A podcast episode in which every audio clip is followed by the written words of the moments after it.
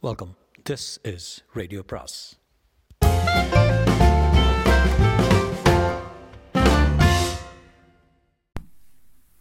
அனைவருக்கும் அன்பு வணக்கம். சுஜாதாவின் என் இனிய இயந்திரா அத்தியாயம் இருபத்தி எட்டு. நிலா சற்று நேரம் அழுதாள். ஜினோ ஒரு கைக்கொட்டையை கவி கொண்டு வந்து கொடுத்தது.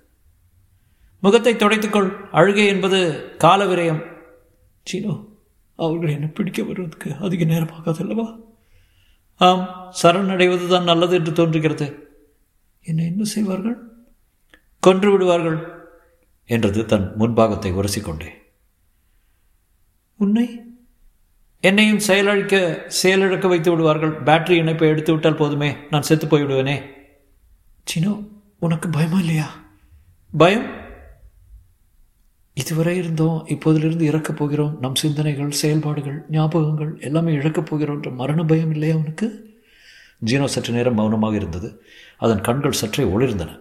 உள்ளுக்குள்ளே வேக வேகமாக சிந்தனை அடுக்குகள் புரண்டிருக்க வேண்டும். சற்று நேரம் பொறுத்து ஆம் என்றது. என்ன ஆம்? பயமாகத்தான் இருக்கிறது. எனக்கு இதுவரை இந்த எண்ணம் ஏற்பட்டதில்லை. சிந்திக்கவே சக்தி இல்லாத எனக்கு என்ன ஆயிற்று? ஜீனோ நான் தப்பிக்க வேண்டாமா? சரணடைந்து விடலாமா? இல்லை புறப்படு தப்பித்து விடலாம் என்றது தீர்மானத்துடன். ஏன் சினோ? பயம். அவர்கள் என்னை கொன்று விடுவார்கள் என்ற பயம் வந்துவிட்டது. என் ஞாபகம் என் செயல்பாடுகள் எல்லாவற்றையும் இழந்துவிட்டால் நான் என்கிற நான் என்ன ஆவேன்? சினோ நீ மனிதர்கள் போல சிந்திக்க துவங்கி விட்டாய் அப்படித்தான் தோன்றுகிறது. ஜினோ இப்போது நான் என்ன செய்யலாம்? ஜீனோ திரைச்சலை விலக்கி பார்த்து காவலர்கள் ஒவ்வொரு வீடாக விசாரித்துக் கொண்டிருக்கிறார்கள். நிலாவும் பார்த்தாள். ஒரு வீட்டை விட்டு வைக்க மாட்டார்கள் பொருள் இருக்கிறதே.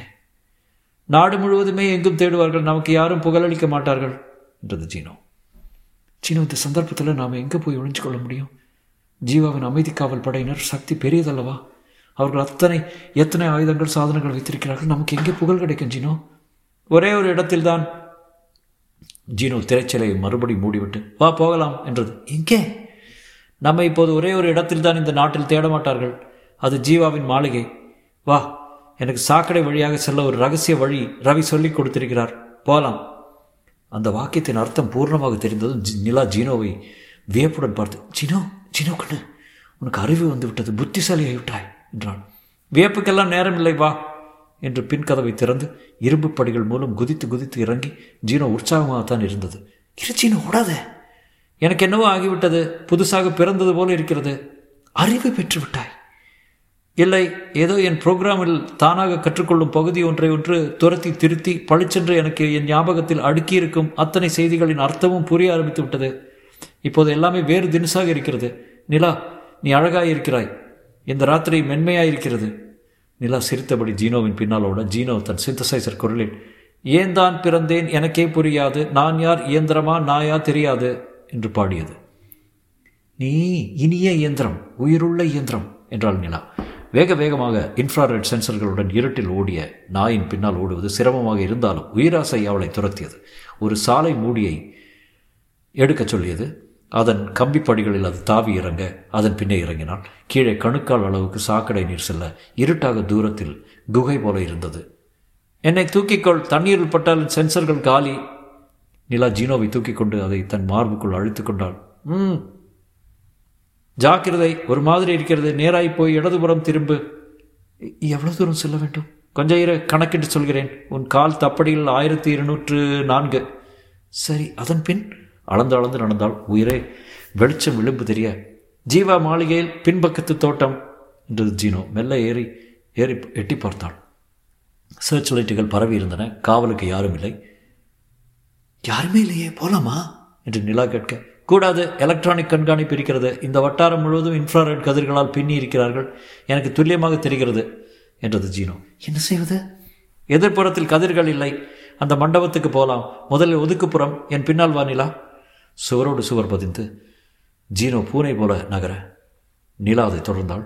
அந்த மண்டபத்தில் பெரிய பாதுகாப்பு பேனல் முன்னால் பச்சை சிவப்பு விளக்குகள் பளிச்சிட முப்பது மானிட்டர்கள் அரண்மனையை சுற்றிலும் அத்தனை பிரதேசங்களையும் கண்காணித்து கிடைத்த பிம்பங்களை காட்ட ஜீனோ மெல்ல ஊர்ந்து அந்த நாற்காலியின் அருகே சென்றுவிட்டு திரும்பியது. கிட்டே போகலாம் என்றது. ஜீனோ என்னது? மெல்ல பேசு. அந்த காவலனுக்கு காது கிடையாது. கண்தான் செவிடா. இல்லை ரோபாட் இயந்திர மனிதன். இ டு பி மாடல் கண்களும் கை செயலும் உண்டு காது கிடையாது. பின்னால் சென்று அதன் மார்பு சட்டையை காற்று நிலா தயங்க ஜீனோ பயப்படாதே என்றது. நிலா அருகில் சென்று பின்பக்கத்தில் இருந்த மனிதனின் சட்டை பட்டனை நீக்கி முதுகு பகுதியில் பார்த்தாள். அடையப்பா எத்தனை இணைப்புகள்! கசகசென்று எலக்ட்ரானிக் கார்டாக இருக்க. சின்னதாக டயாக்னா என்ற ஒரு குமிழ் இருக்கும் அதை அழுத்தி விடு நிலா ஜீனா சொன்னபடியே அழுத்த அந்த ரோபாட் செயலிழந்தது. இப்போது அலாரம் பைபாஸ் என்று இருக்கிறதை அதை அழுத்து இது இது சுலபம் என்னால் கூட அழுத்த முடியும். பேனலில் இருந்த அந்த இணைப்பை செயலாக்கத்தை நீக்கிவிட்டு என் பின்னால் வா. எச்சரிக்கைகள் யாவும் மழுங்கடிக்கப்பட்டு விட்டன என்று ஜீனோ பாடிக்கொண்டே அந்த முற்றத்தில் நடந்தது. அங்கெதுக்கு போற? பொங்கலிட போறேன். பொங்கலிலே பாதி பங்கு தர வேணும். ஜீனோ என்ன பிதற்றுகிறாய்? என்னை அறியாமலே தடையின்றி வார்த்தைகள் வருகின்றன. எல்லாவற்றிலும் இப்போது ஒரு ஒழுங்கு தெரிகிறது. ஹியூரிஸ்டிக்ஸ் கவிதை எத்தனை விஷயங்கள். ஜங்க ஜக்க ஜங்க ஜக்க ஜங் என்று ஜீனோ மேலும் கீழுமாக எம்பி குதித்தது. பைத்தியம் பிடித்து விட்டதா என்று நிலா அதனுடன் ஓடிக்கொண்டே கேட்க இல்லை புதிய பிறப்பு புதிய சிந்தனை. வா பெண்ணே உன்னை நிச்சயம் காப்பாற்றுகிறேன். என் பின் வா. ஜீனோ என்னும் ஒரு மேதையிடம் உனக்கு நம்பிக்கை ஏற்பட வேண்டும். ஜீனோ உனக்கு தற்பெருமை வந்து விட்டது. நிச்சயம் இது மனுஷத்தனம்தான். ஓட்டமும் உற்சாக நடையுமாக ஜீனோ சொல்ல சிரித்துக்கொண்டே அவள் அந்த அமைதியான தாழ்வாரத்தை கடந்து இருட்டு பாதையில் சென்றாள் ஜீனோவுக்கு எல்லா பாதுகாப்பு பாதுகாவலர் சென்சர்களும் தெரிய அதன் பிம்பங்கள் இருந்து ஒதுங்கி ஒதுங்கியே போனார்கள். இப்போது எல்லாவற்றிற்கும் எல்லாவற்றிலும் பத்திரமான அறை ஜீவாவின் அறைதான். ஜீவா மருத்துவமனையில் இருப்பதால் அவருடைய சொந்த அறையில் யாரும் இருக்க மாட்டார்கள். வா காவலும் அதிகம் இருக்காது. இங்கே யாராவது நம்மை தேடுவார்களா? சொல். அவர்கள் அந்த அறைக்குள் நுழைய ஜீவாவின் சிம்மாசனம் போல இருந்த இருக்கை காலியாக இருந்தது. ஜீனோ அந்த பெரிய நாற்காலியின் பின்னால் சென்று பட்டுக்கம்பளம் விரித்திருந்த தரையில் போய் உட்கார்ந்து நிலா நீ களைத்திருப்பாய். இங்கே யா யாரும் வர சந்தர்ப்பம் இல்லை தூங்கு என்றது. சிங்கத்தின் கூண்டுக்கே வந்து விட்டோம் இது கூண்டல்ல மாளிகை. சிங்கத்தின் கூண்டு என்பது ஒரு உருவகம். உருவகம் உருவகம். என் ஞாபக அடுக்கில் உருவம் உருவம் தான் இருக்கிறது. ஒப்பிடுதல். ஒரு கப்பலை யானைக்கு ஒப்பிடுவது போல வடிவு உவமை உருவழி தோற்றம் இருக்கிறது. ஜீனோ தொணதொணன்னு பேசாத. இங்கே யாரும் இல்லை என்றது ஜீனோ. நிலா சுற்றி பார்க்க மத்தியில் மட்டும் இருந்த கொஞ்ச வெளிச்சத்தில் அந்த அறை ஏறக்குறைய காலியாக இருப்பது தெரிந்தது. பின்னால் மேடை போல இருக்க சினு இங்கே நான் படுத்துக்கொள்ளவா என்று கேட்டாள் நிலா. படுத்துக்கொள் யாராவது வந்தால் நான் எச்சரிக்கிறேன் எனக்கு தூக்கம் தேவையில்லை. நிலா மேடையில் உட்கார்ந்து சற்றே மல்லாந்தாள். அந்த இருக்கையின் கையை பிடித்தாள். மெல்ல உம் சத்தம் கேட்டது. சீனு இது என்ன சத்தம் தெரியாது எனக்கு பழக்கமில்லாத ஒல்லி சீனு அதோ பார். ஜீவா அவர்களை நோக்கி நடந்து வந்து கொண்டிருந்தார் தொடரும்.